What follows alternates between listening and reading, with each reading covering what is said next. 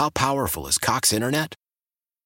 Powerful enough to let your band members in Vegas, Phoenix, and Rhode Island jam like you're all in the same garage. Get Cox Internet powered by fiber with America's fastest download speeds. It's internet built for tomorrow, today. Cox, always building better. Cox Internet is connected to the premises via coaxial connection. Speeds vary and are not guaranteed. Cox terms and other restrictions may apply. Analysis by Ookla Speed Test Intelligence Data. Fixed median download speeds. USQ3 2023. Old Man Winter here. If I had it my way, it would stay winter all year long. Short days, wind chill, black ice, and a good polar vortex. Oh, heaven! Wait, is it getting warm in here? Your cold snap is over, Old Man Winter. Spring has arrived. Spring. Spring is here, which means it's the perfect time to get away in the Hyundai you've always wanted. Visit the Hyundai Getaway Sales Event, where you can get great deals on all of our award-winning Hyundai models, like the tech-filled Tucson and Kona, as well as the spacious Palisade. Enjoy wherever you go with the peace of mind that comes with America's best warranty and three years or 36,000 miles of complimentary maintenance. But hurry in, these deals won't last. Add more joy to your journey at the Hyundai Getaway Sales Event. Now get 0% APR or up to 1500 bonus cash on the Hyundai Tucson. Now, during the Hyundai Getaway Sales Event. Offers end soon. Call 562 314 4603 for details. Hey, how are you? This is KYW's Dave Uram. Thank you for tuning into the KYW Sports Pod and for subscribing. On this date, May 16th, a few notable Philadelphia sports moments happened. In 2001, Allen Iverson showcased his MVP award to Sixers fans before they beat the Raptors in Game 5 of the second round. Iverson had 52 points that night at First Union Center. Sixers won by 33 points. In 2008, on a much smaller stage but certainly impressive display, Jayson Werth hit three home runs runs at Citizens Bank Park and a win over the Blue Jays. And in 1985, Game 6 of the conference finals between the Flyers and Quebec Nordiques, Dave Poulin scored one of the more memorable goals in Flyers history, a breakaway shorthanded tally on a 5 on 3 penalty kill. Flyers beat Quebec to move on to the Stanley Cup final. I had the chance to chat with Dave and Brad Marsh about Poulin's thrilling goal. I taped my conversation with both of them on May 14th, and what you're about about to hear was part of the larger interviews.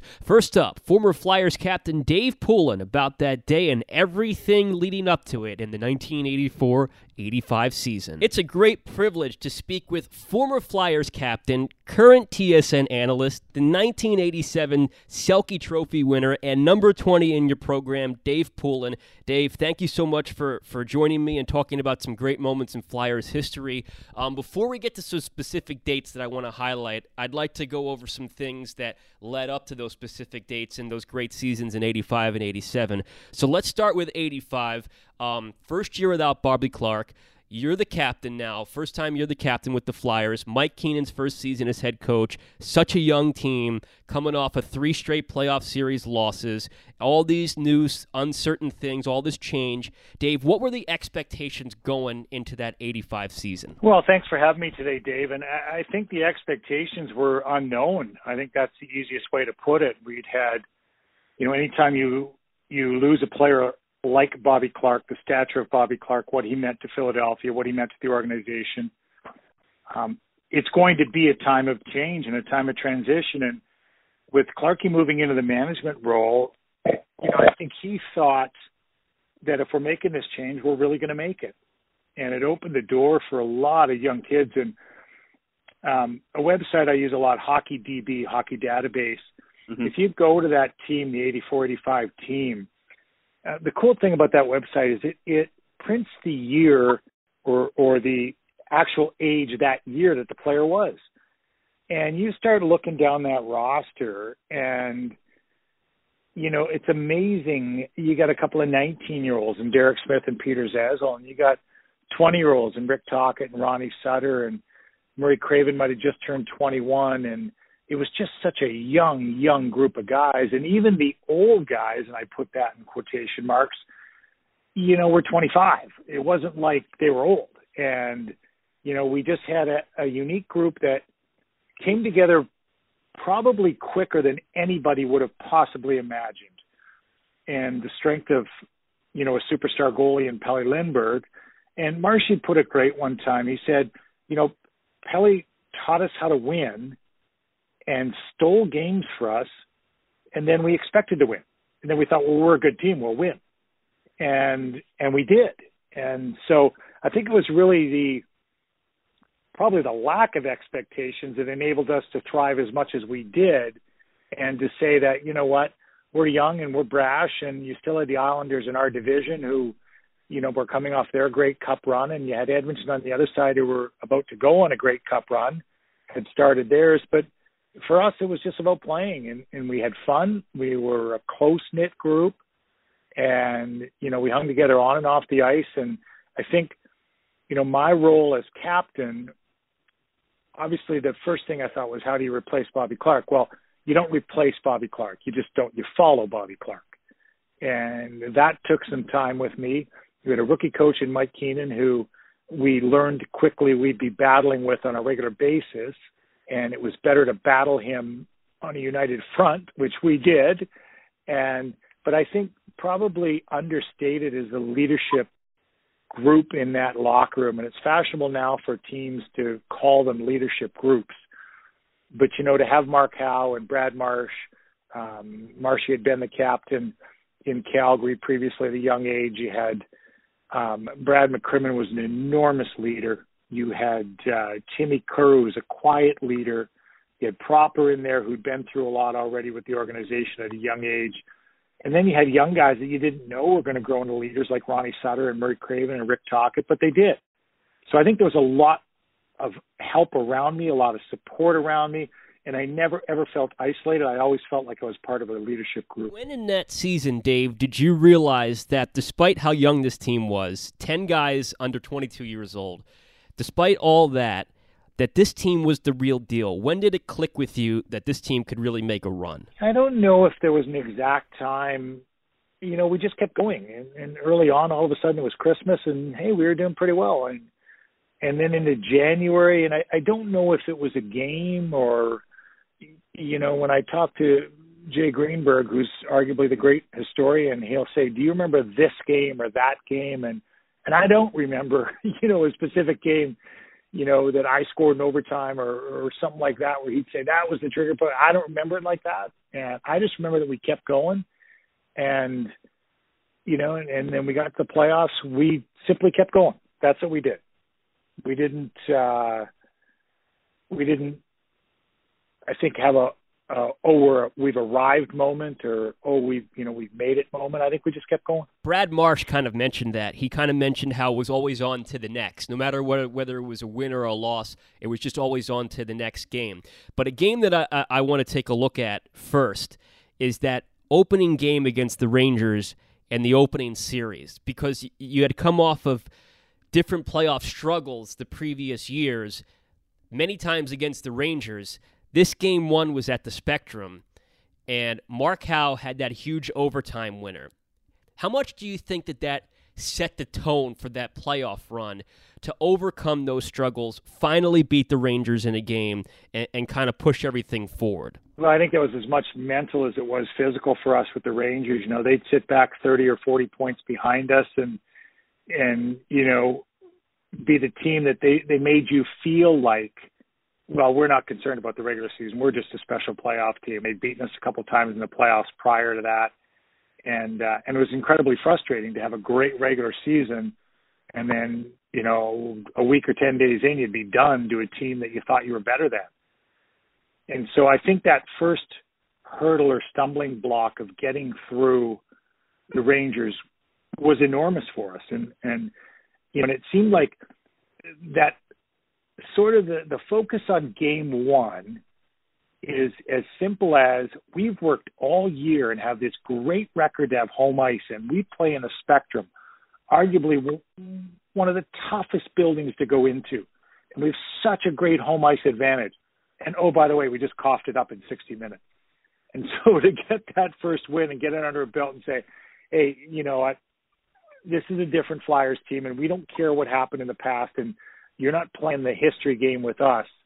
Um, we're different, and so I think that's the magnitude of that game. It, it was so much fun going back over these two seasons, the 85 and the 87 season, and going on YouTube and watching different things and, and rehashing memories and certain things. And I, I'll be honest with you, Dave, This I didn't know about until maybe about a few hours ago, and I can't believe I didn't know about it because it's remarkable.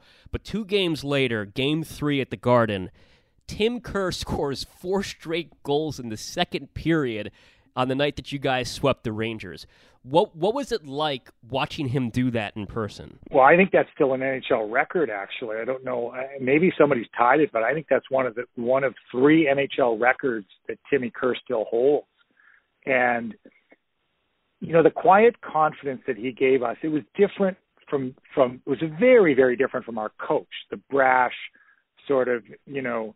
Um not arrogant but confident Mike Keenan and and the way he carried himself and and what he wanted to transmit to our team the way we'd swagger into a rink. And Timmy was very different. Timmy was the gentle giant and didn't get mad, you know, didn't show any emotion, didn't celebrate goals in an, you know, very emotional way at all. And yet he was so consistent, such a rock for us. And, you know, we didn't have the superstars other teams had.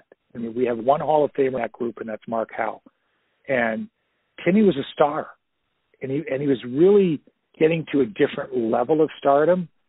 And to do it in that fashion, I think, it was sort of a statement that we've got a guy that can win a hockey game by himself. The the Islanders back then were considered, from what I could tell, is is the empire as a team that obviously had won a lot of cups in a row prior to, to that season. You face them in the next round after after beating the Rangers. Five straight cup final appearances for the Islanders. Mike Keenan said after that series is that when when you play a heavyweight, you have to knock them out there's no decisions, and you guys beat them in five games. Um, how much of a statement was dominating that team in a in a what ended up being a five game series of four four games to one? How much of a statement was that to knock them off? Arguably, two different ways. It it wasn't only a statement to the rest of the league uh, because the playoffs are strange. You're playing on alternating nights from the other division usually, and you know so half of the playoff teams are watching you, and I think it, it's twofold. It's one, you've made a statement to the rest of the league like, holy smokes, this isn't just a Flyers team that beat the Rangers in the first round. You know, they just beat a team with Denis Potvin and Billy Smith and, and Mike Bossy and Bryan Trottier and Brent Sutter and the superstars that they had on that team and the the handful of rings that they had, you know, still a team that had won 19 playoff series in a row, which is a, a record that I don't believe will ever be challenged. And so I think that you know that that's twofold. Not only was it in the locker room, but it was outside the locker room where the buzz really started to grow with that playoff series and the amount of confidence it gave us. Once again, riding Pelle Lindbergh through that series just made us feel like we could keep going. And, and then you moved on to face the Nordiques in the conference finals. Um, you're battling injured ribs at that point, which it seems like from from what I was, you know, watching as I prepared for these interviews, it seems like you were battling injured ribs almost all the time. But you you had injured ribs at this point in in '85. Game six at the Spectrum, you play despite your injuries. May 16th, 1985, in South Philly. Game six against the Nordiques after splitting the first four, having that game five comeback with those two goals in the third period, and then you're here at game six and you're winning, and you're on a five on three PK.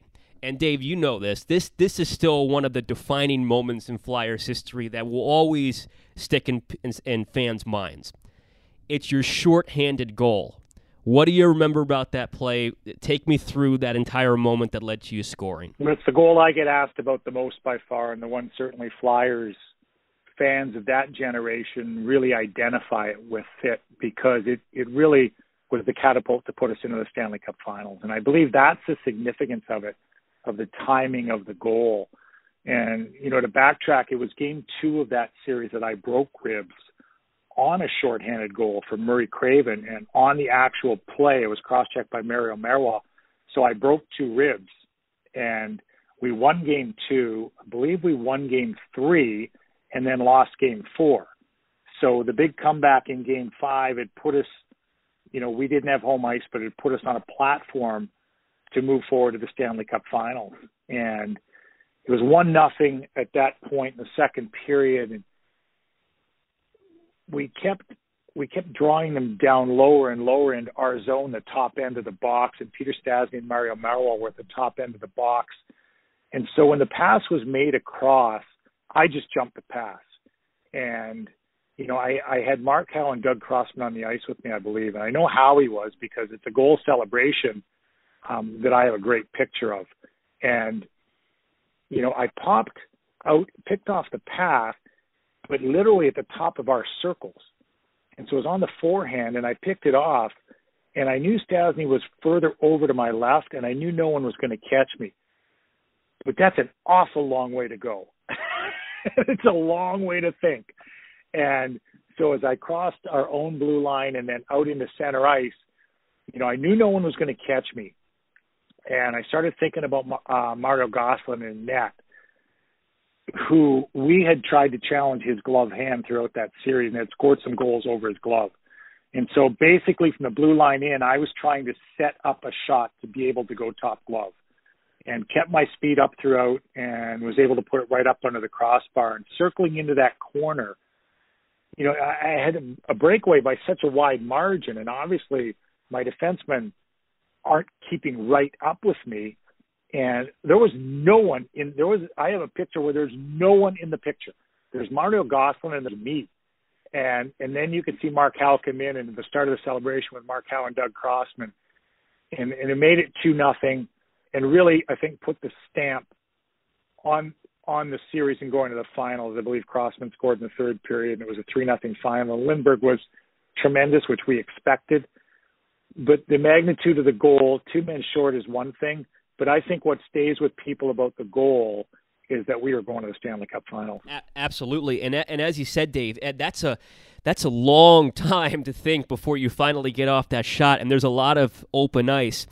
Well, I, I guess I'm wondering if I'm wording this correctly. Not distracting per se, but how much do you have to focus in a moment like that? Because I'm sure, as you know, the crowd is, is is ramping up its energy as they see you on the breakaway. How much do you have to focus at that point to to not let the surrounding noise and atmosphere get into your head, or do you use that to your advantage? Oh, you're in an absolute vacuum at that point, Dave. I mean, for me, you know, the focus was on the far end of the rink, and you know, my first thought was I got a ways to go here. And after that, the moment takes over.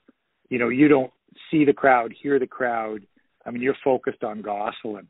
And you've got a quick look over the left shoulder to see where Stastny was. You know that Marois is not going to catch you from the right.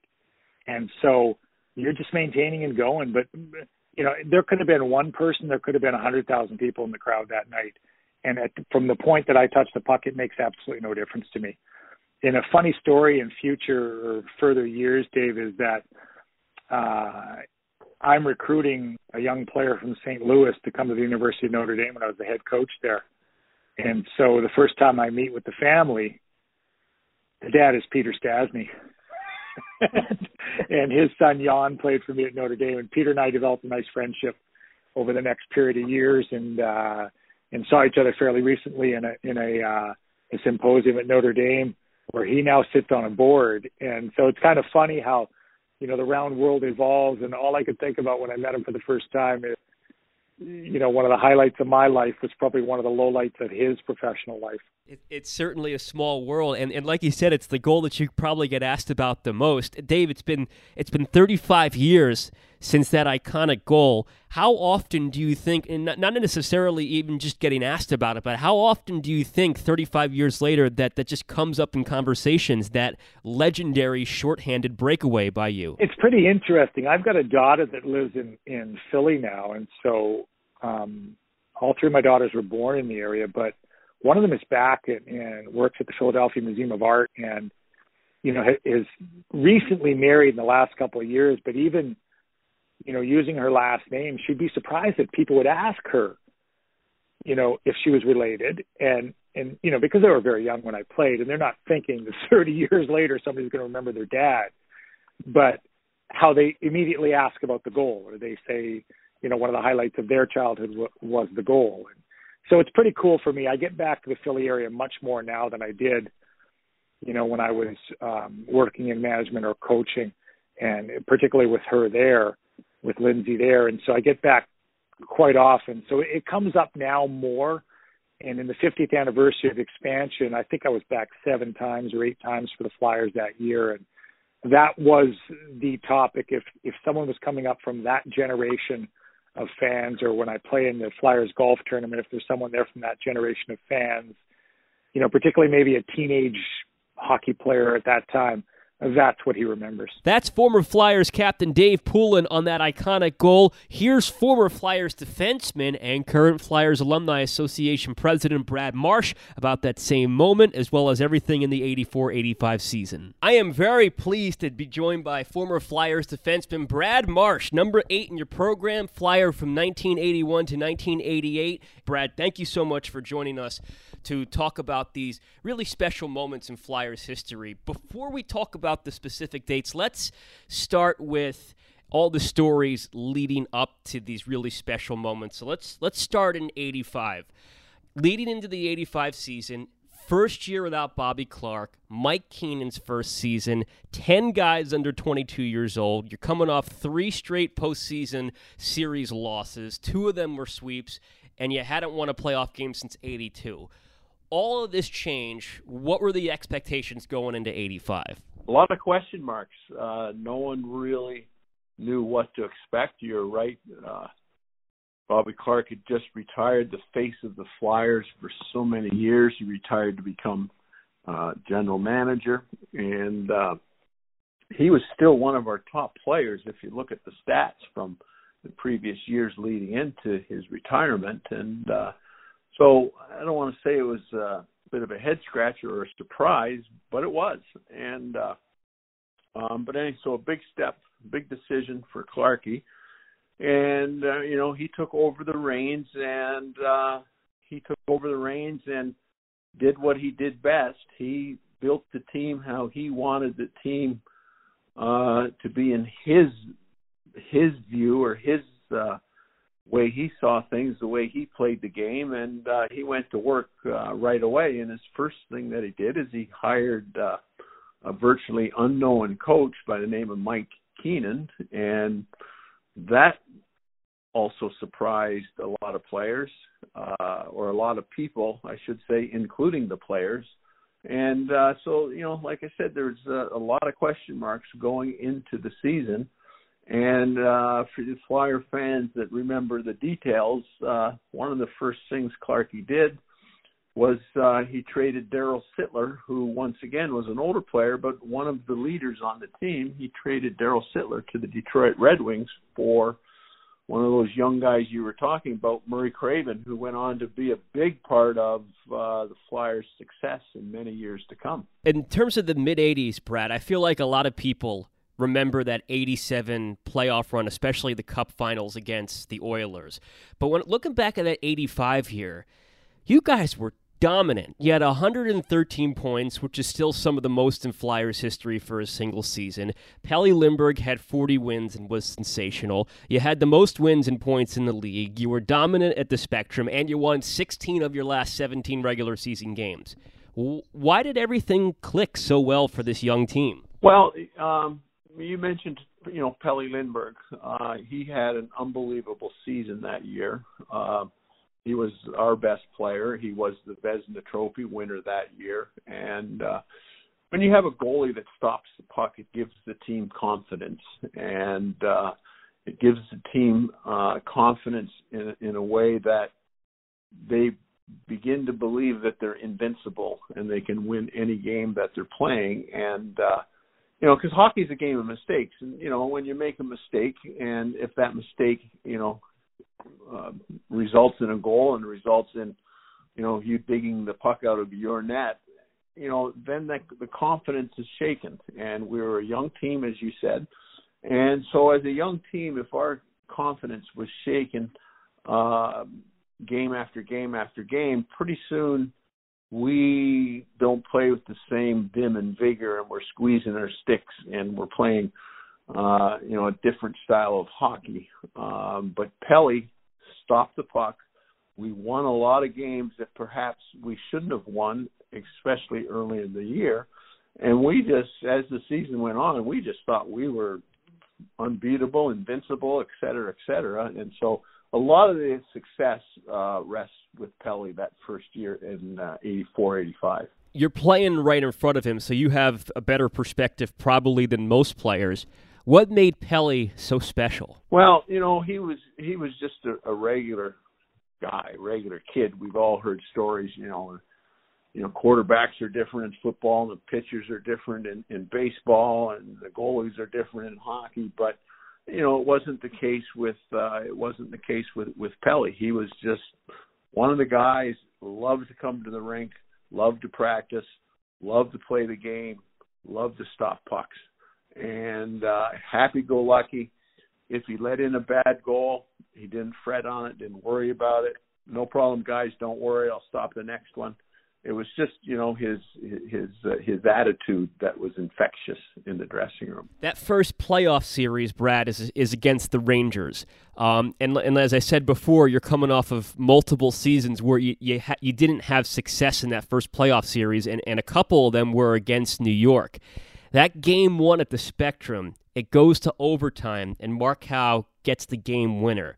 Considering the past struggles against New York, how important was it to take that first game? Regardless of any playoff series in any sport, uh, game one is always important. I don't know what the stats are for teams that go on to win that particular series when they win game one, but it's it's usually it's huge simply because it sets the tone for the rest of the series, especially when you're playing at home me as a player, I always loved opening the playoffs on the road, which didn't happen a lot because we were we were good teams and we always had more points than the first round opponent. But when you're playing at home, especially with our past history of, of uh, you know, uh, I don't want to use the word failure of not winning uh, in the first round of playoffs. There's a lot of pressure on us.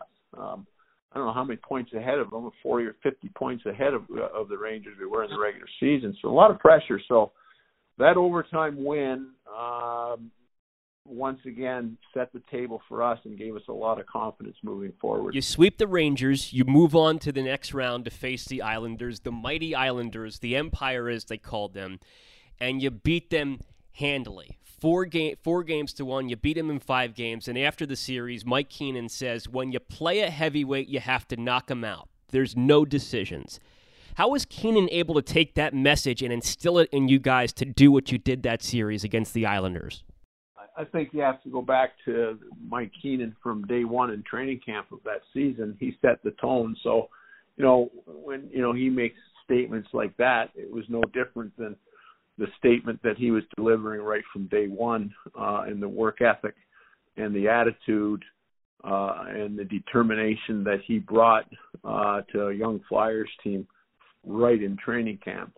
And uh, Mike's message was always constant, and uh, he made a lot of players, including myself, better. Um, and uh, you know that's that was Mike, and he demanded um, that knockout punch that you know that he he was talking to or referring to. He demanded it every day, whether it's practice or a game. Conference finals against the Nordiques. You guys split the first four with Quebec. Um, again, uncharted territory. Only Propp had been that far in term in the playoffs with that. You guys had that really young team, and on top of that, you guys are are are, are banged up.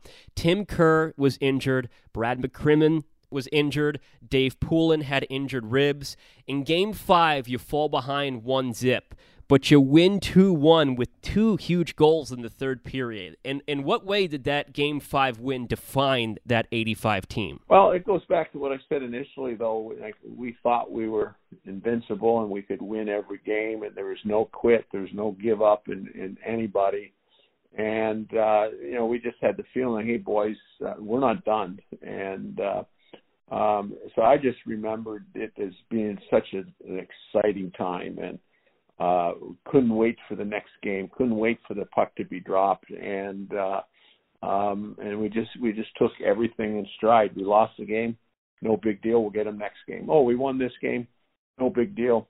We're going to win the next game, and so on and so on and so on. We just took everything in stride, in stride, and to a man, we couldn't wait to the next game because we were just so excited at what was happening. And the, and the next game is one that is a date that I want to highlight, Brad. May 16th, 1985, the Spectrum Game 6 of, of the Wales Championship final, Wales Conference Finals. Chance to go to the Cup. The defining play of that game, and you know what it is, it's the one that sticks out and is still very iconic in Flyers history. Dave Poulin's shorthanded goal on the 5 on 3 PK. What stands out to you about that moment? He scored. um, you know, it, it, it's it's such a goal, and, and you think back on it, and you know you see the highlights of it, and I you know I often think like, what the hell was the left defenseman thinking when he just blindly passed the puck to his D partner? Like, did he not see? I mean, great play by Poulin, anticipating it, and so on and so on, but. Um, I'm sure that, uh, and I, I can't, his name escapes me right now. It might have been Mario Marois, I'm not sure. But anyhow, uh, what was that defenseman thinking, and how many times has he had to relive the moment? Of course, it didn't cost them a Stanley Cup like the Billy Buckner first first base uh, blunder in the um, Major League Baseball playoffs, but uh, huge mistake. And like Poulin's been the top penalty killer uh, that season, but he went on to be one of the top penalty killers in NHL history. Um, just just a, a great great moment in Flyers history. How did it feel? How special was it to to go to the Cup that year with how successful that team was? Uh, well, once again, like okay, we beat the Nordiques. Let's bring on the Oilers. We're ready for them. And uh, you know, we once it was just the next game, the next step, and bring them on. And uh, like you said, we were all in uncharted territories, and we were loving and eating up every moment of it. I hope you enjoyed my chats with Dave Poulin and Brad Marsh about Poulin's shorthanded breakaway goal in 1985. Stay tuned for May 28th. Dave and Brad are going to share their memories about J.J. Daigneault's legendary Game 6 goal against the Oilers and the 87 Cup Final. For now, thanks for listening, take care, and stay safe. How powerful is Cox Internet? Powerful enough to let your band members in Vegas, Phoenix, and Rhode Island jam like you're all in the same garage. Get Cox Internet powered by fiber with America's fastest download speeds. It's internet built for tomorrow, today. Cox, always building better. Cox Internet is connected to the premises via coaxial connection. Speeds vary and are not guaranteed. Cox terms and other restrictions may apply. Analysis by Ookla Speed Test Intelligence Data. Fixed median download speeds. USQ3 2023.